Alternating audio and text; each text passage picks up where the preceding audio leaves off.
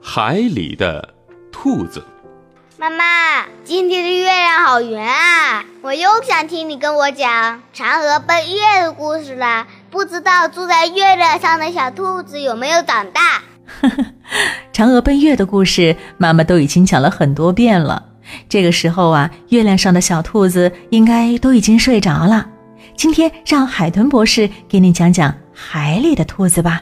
海里的兔子也是神话故事吗？海豚博士，你快给我讲讲。这海里的兔子可不是一般的神话故事，是真的有一种叫做海兔的小动物。不过它们并不是兔子，而是属于螺类的一种，它是属于浅海生活的贝类。嗯，那既然它不是兔子，为什么要叫海兔呢？嘿，原来啊，它们头上长的有两个小触角，看起来就好像是一对兔耳朵一样，再加上它们长得是又很可爱。全身都是白白亮亮的，就好像珍珠一样，所以人们呢就直接把它叫做海兔了。海兔是一种雌雄同体的动物，主要生活在温暖的海底。它们个头很小，一般只有十厘米左右。除此之外，海兔还和常见的螺类动物有所不同。我们都知道，螺类动物一般都有个壳，像我们经常见到的海螺等等，但是这海兔却没有。这个是为什么呢？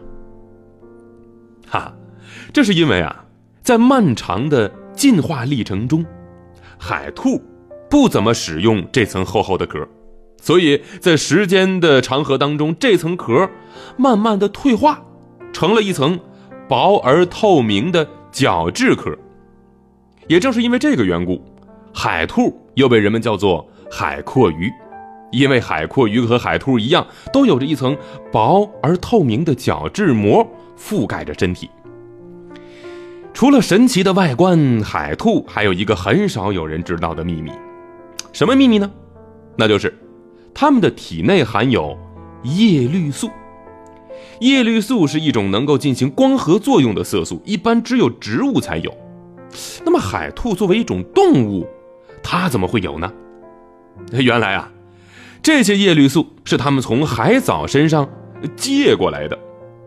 作为一种小动物，海兔必须时刻保持小心，这样才能够不被别的动物给吃掉。那你想啊，如果它能够像植物一样每天晒晒太阳就能够存活下来，该多好啊！所以啊，为了自己小命着想，海兔就借用了海藻身上的叶绿素。这样一来，他们就可以像海藻那样每天呐晒晒太阳就行了。但是这毕竟不是自己的，所以随着时间的推移，这些叶绿素迟早会无法进行光合作用，因此啊，他们还是得小心翼翼的去觅食啊。